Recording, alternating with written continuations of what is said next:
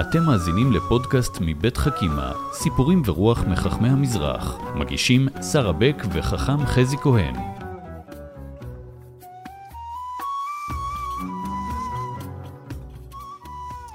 שלום לחכם חזי כהן. שלום, אהלן, שלום. יש לנו היום את הזכות והכבוד והשמחה לדבר על uh, האישה שאולי כולם צריכים uh, להכיר. Uh, אשת העסקים, הפילנטרופית, הציונית הגדולה, ותלמידת החכמים, פרחה ששון. נכון. אין פה לפתוח בשמחה, כי פרחה בערבית זה שמחה. זה ממש מתאים. נכון. אולי נתחיל בסיפור, ככה לספר עליה, כי תמיד סיפור ככה פותח איזה מרחב של נשימה בתוך הדמות העצומה הזו שיש כל כך הרבה מה להגיד עליה. בשנת 1924, הרבנית פרחה ששון מגיעה לבקר בארץ, היא ציונית נלהבת, היא תומכת, באה לראות מה קורה ואיך אפשר לעזור. ומתקיימת פגישה בינה לבין הרב ניסים, הרב יצחק ניסים, שלימים יהיה ראשון לציון. הם מדברים בדברי תורה, הלכה, מדרש, הוא נפעם מגודל ידיעותיה בתורה, והוא אומר, הוא יוצא מהפגישה ואומר, האמת היא ששאלה חדשה באה לעולם.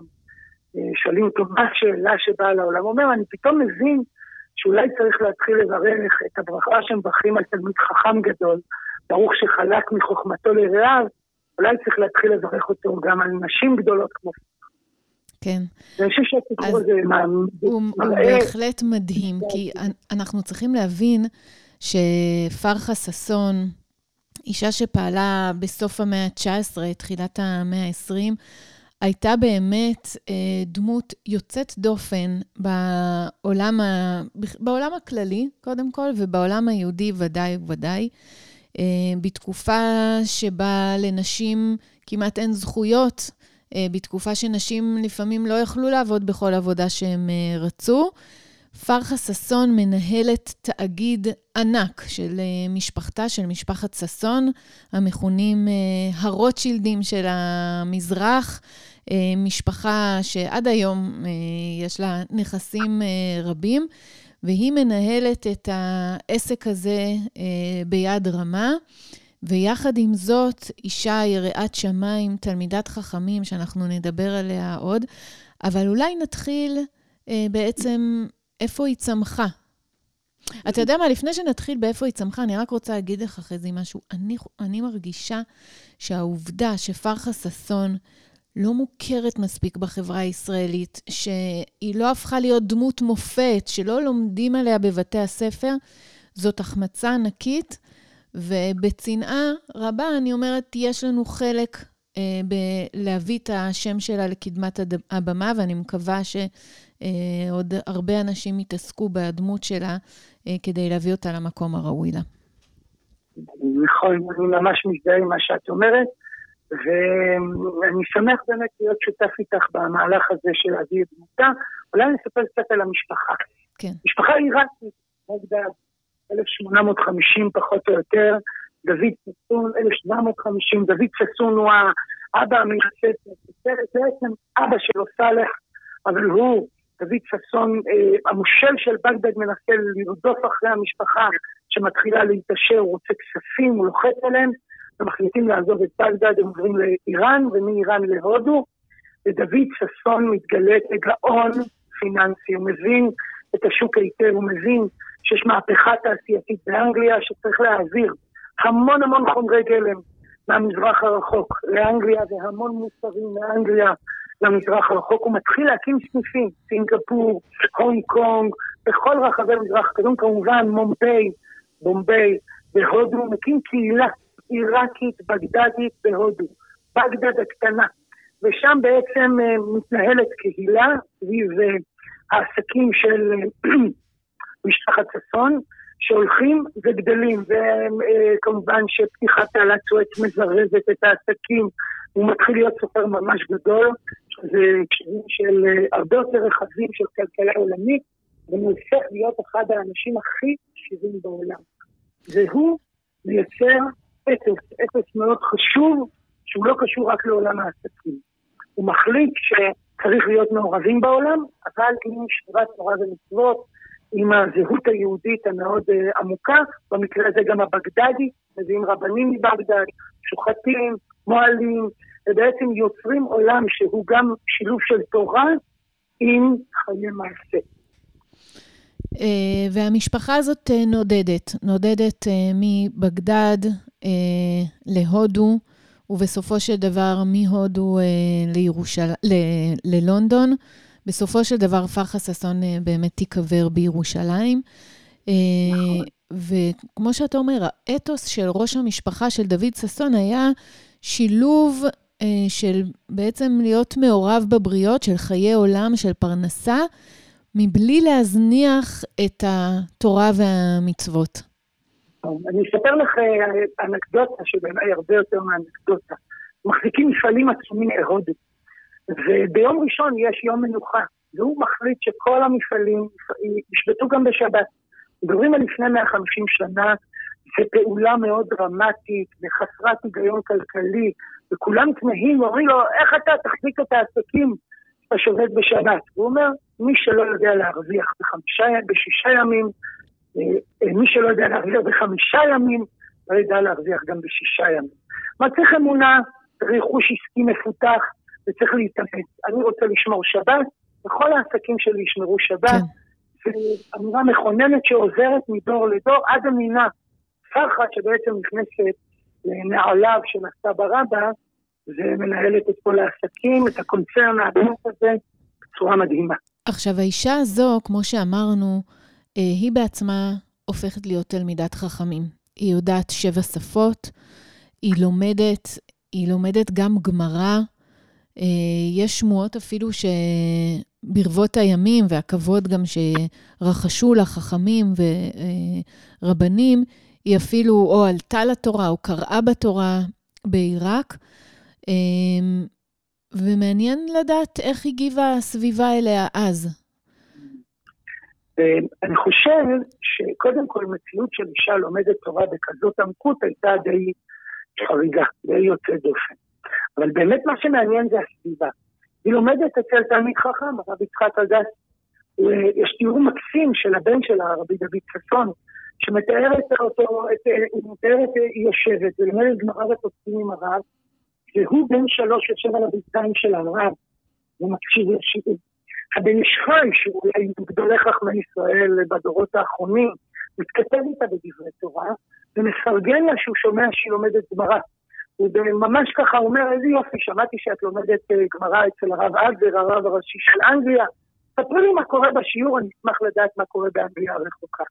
אה, הרב ניסים כבר אמר, הרב אלפנדרי, שהוא החכם בשי של יהודי סוריה, אני נפגשת איתו, הם משוחחים בדברי תורה.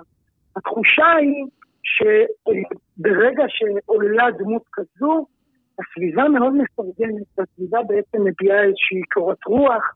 העובדה שיש תורה גם בעולם הנשי, זה קורה מעט באותה תקופה, אבל היא זוכה לפרגון מאוד גדול והערכה, אני אפילו אומר יותר מזה, הרב ניסים ממש מבקש ממנה, הוא עומד להוציא ספר, הוא רוצה לכתוב את השאלות שלה בשמה, והיא אומרת לו, לא, אני לא צריכה פרסום, הוא ממש מבקש, הוא אומר, כדי שנשים יראו שהם חלק מעולם התורה, היא באמת נעתרת ושמה מופיע בספריו בשאלות שלה.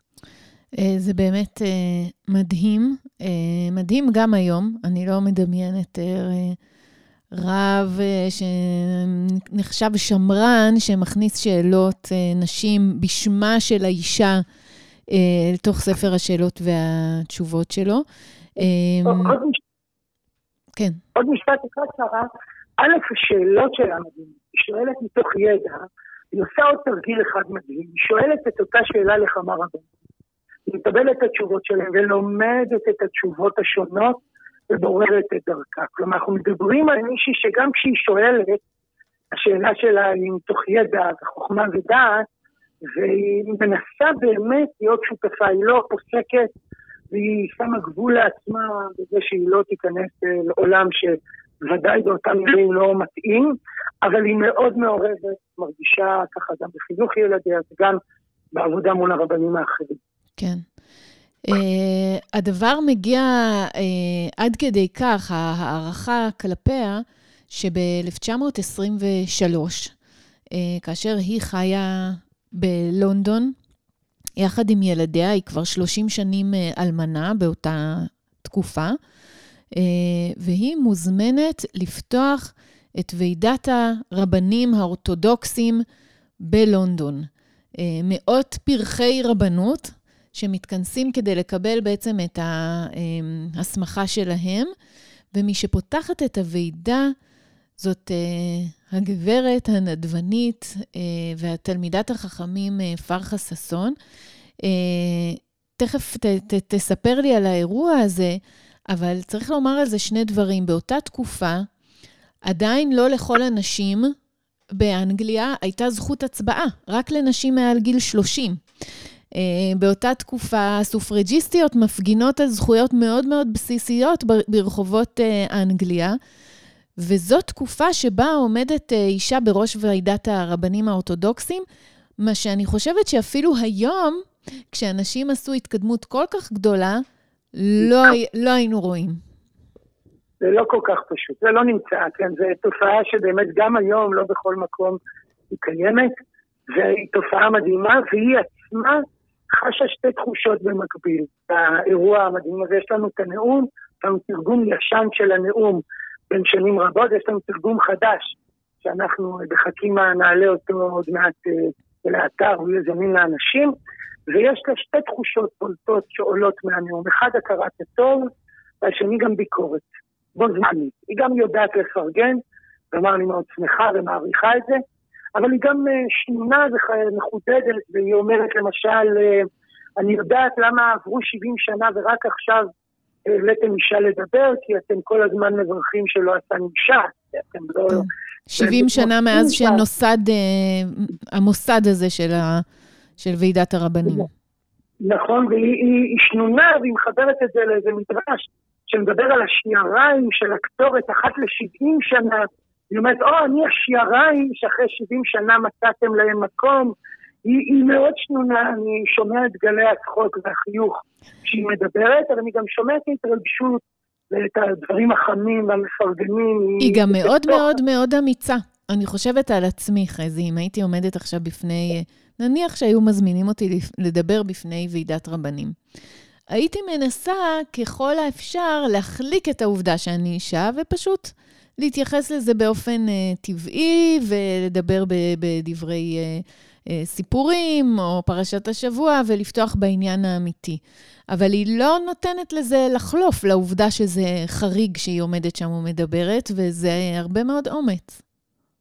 נכון, והיא גם באמת פועל נוגעת בזה, היא מדברת על דבורה הנביאה, אבל היא מספיק חכמה לא להפוך את זה לנושא השיחה. זאת אומרת, היא פותחת כך, היא מדברת כך, אבל אחרי זה היא יודעת לדבר על תפקיד הרבנות בעידן המודרני, על העולם האורתודוקסי והמשמעות של האורתודוקסיה. היא, היא מבינה שהבמה לא ניתנה כדי רק לדבר על זה. זאת, זה דברי הפתיחה ואולי גם הסיום. את התוכן, התוכן עצמו הוא משמעותי מאוד, מדברת על פרחי רבנים, איך היא מצפה מהם להאהיב את התורה לציבור. אני חושב שבאמת יש לה מה לומר, והיא אומרת דברים שגם היום שווה לשמוע אותם אה, מהדהדים אה, את המרחב. כן. אמ, בואו נדבר על אה, ההשפעה שלה. תראה, אני, אני ככה מנסה אה, לחשוב, האם העובדה שהיא הייתה כל כך משפיעה אז, כלומר, אה, היא הייתה פילנטרופית, כמו שאמרנו, היא תרמה למוסדות כמו בתי חולים, משפחת ששון, בכלל, באופן כללי, אה, תרמו הרבה מאוד, אה, והיא תרמה גם לישיבות, היא הוציאה את הספרים של הבן איש חי, ואולי נקדיש לזה עוד כמה מילים. האם בעיניך העובדה שהיא זכתה להערכה רבה לחוכמתה, יש קשר לעובדה שהיא גם הייתה עשירה? או שאם היא הייתה בת עניים, חכמה כל כך, היא הייתה מקבלת את אותו יחס? אני בטוח שהאושר פתח דלתות, אני בטוח שהמפגש קודם כל התחיל סביב פילנטרופיה. ואני, זה, זה די ברור לי, אושר פותח דלתות ויוצר קשר, וכשרב גדול מקים ישיבה והוא מחפש פילנטרופית, הוא הולך לפגוש את פחד עצמו. אבל ברגע שהוא פוגש אותה, יכול להישאר בשיח של נדבנים, ויכול פתאום לעמוד מולה ולומר, וואו, אני מגלה פה עולם מדהים. אולי זאת המהפכה של החיים שאנחנו חיים היום, שלימוד תורה לנשים הוא כבר רחב, הוא כבר באמת אינו תלוי בשאלה אה, מה המעמד הכלכלי ומאיפה באת. אבל ודאי שלפני 150 שנה, יש לזה השפעה גדולה. אם היא יכולה לזכור רב שילמד את משפחתה, אז זה נובע מזה שהיא עשירה. אם היא פוגשת רבנים גדולים, זה מתחיל סביב בקשות לתרומות, אבל, אבל זה רק פתיחת הדלת. אחרי שהדלת נפתחת, צריך להיות באמת גדול ומשמעותי ומרתק ורלוונטי כדי שאנשים יתפעמו מן הגודל הרעיוני, הרוחני, ולא רק יסתכלו אה, בעיניים של כסף ותרומות. Okay. אוקיי. וזה כאן מידע, זה מאוד בולט. אז בואו נדבר באמת על הקשר ואף החיבה אה, ההדדית שבין פרחה ששון לגדול חכמי אה, עיראק הבן איש חי, הרב יוסף חיים. כן, גדול, גדולי חכמי ישראל, לא רק בעיראק, אלא באמת בעל השפעה עצומה. ותראי, פרחה ששון, קוראים לה פרחה, זה שם עיראקי, פלורה באנגלית. אה, יש משחק יפה עם השמות, אבל בהזדמנות אחרת. והיא גדלה במשפחה עיראקית, בקהילה עיראקית, שכל הזמן נשאה עיניה לעיראק, רבנים מעיראק הגיעו, נשלחו מכתבים לעיראק, הבן חי עונה על שאלות מאוד הודיות, שעוסקות בתרבות הודית ובמפגש של אה, אנשים עיראקים. לכן היא גדלה בבית שערבית עיראקית מוכרת, ושבגדד היא מרכז חיים. באמת ב-1910 היא גם נסעה לבקר בעיראק עם ילדיה. ויש לה התכתבות ענפה מאוד הבן איש חי, שכוללת המון דברים. כוללת בקשות לתרומה, כוללת דיווחים על חלוקת כספים, איך הוא מחלק, הוא מבקש עבודה לבן שלו, וגם דברי תורה וחידות.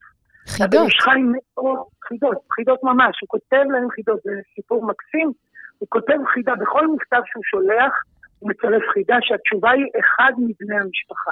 כלומר, יש חידה שהתשובה שלה היא ככה, יש חידה שהתשובה שלה דוד, אני אתן לך רגע דוגמה, זה קצת חם יותר, יש שורות יותר קלות, שורות יותר מסובכות, אבל הוא שואל אותה בחידה שהתשובה היא סחה, אות לטובה פעמיים הייתי. וכשאתה מסתכל במקרא ואתה יודע שיש פעמיים שפריחה היא אות, פריחת אות המטה, בסיפור אהרון, וסיפור אה, ממש החלומות של שר המשקים בגפן שלושה שרידים והיא כפורחת. כלומר. פריחה מסמלת עוד פעמיים במקרא. זה חמיצה. עכשיו, אני אומר, לכתוב חידה מורכבת זה אחד, אבל אתה צריך שאנשים ידעו לפתור אותה. וזה אומר שהוא מאוד מעריך את הידע והחוכמה של משפחת אסון בכלל ושל סך. הוא מודע לכוחות שלה, הוא מודע לעובדה שהיא לומדת תלמוד, הוא מפרגן, הוא גם מבקש תרומה להוציא את ספריו. יש קשר באמת מאוד חם בין סחר לבין הבן אישך, אבל היא לא הספיקה לפגוש אותו, הגיע לבקר בבגדד כמה חודשים אחרי פטירתו. Mm, חבל.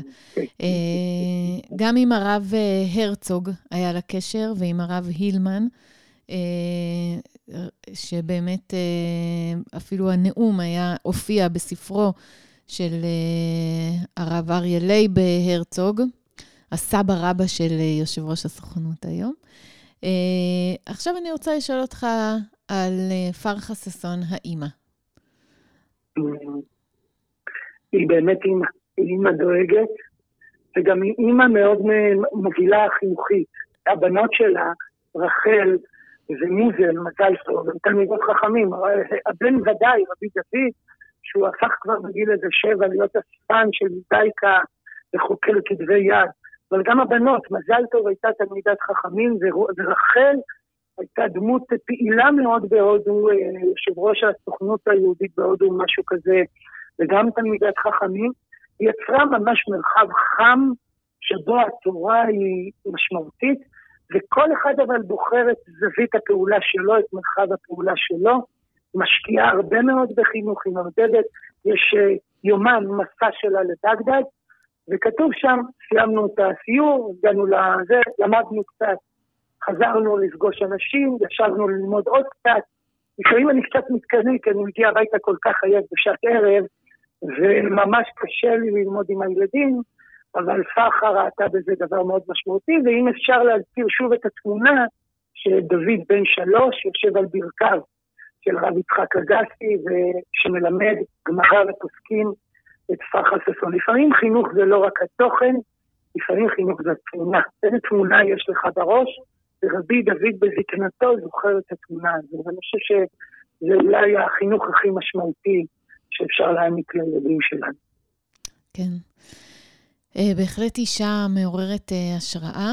פרחה ששון uh, נפטרה ונקברה בארץ בי"ט בטבת לפני 85 שנים, שזה, אם אנחנו חושבים, מחשבים את זה מהשנה הזאת, תשפ"א, היא הייתה אישה ציונית. נכון, היא באמת הייתה פעילה מאוד. הבית שלה היה מרכז ציוני באנגליה, ובגלל ההיכרות שלה עם מוסדות הנהגה, באנגליה עצמה, בית מלוכה, נסיכים, אז זה כמובן הוסיף בנופך הדיפלומטי.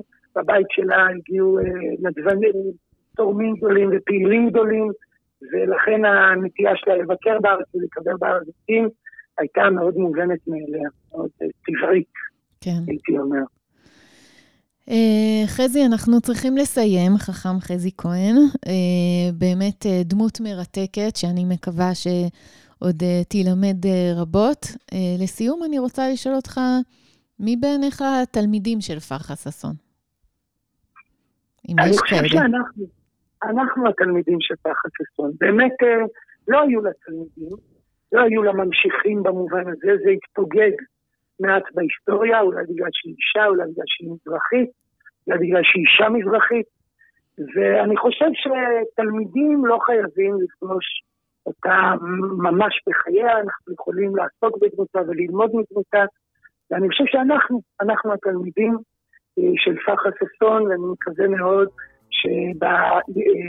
שבהילולה, לא ה-85 שזה השנה, אלא המאה, בעוד 15 שנה כבר כל תלמיד במדינת ישראל, כל תלמידה בוודאי, תכיר את פרחה ואת פועלה, ותרצה קצת להיות כמוה, לקחת ממנה משהו.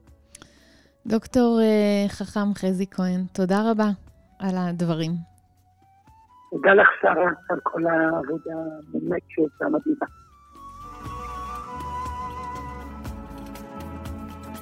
האזנתם לחכימה, סיפורים ורוח מחכמי המזרח. פודקאסטים נוספים תמצאו באתר חכימה מבית מטח, בתמיכת משרד החינוך, קרן אביחי ומשרד ירושלים ומורשת.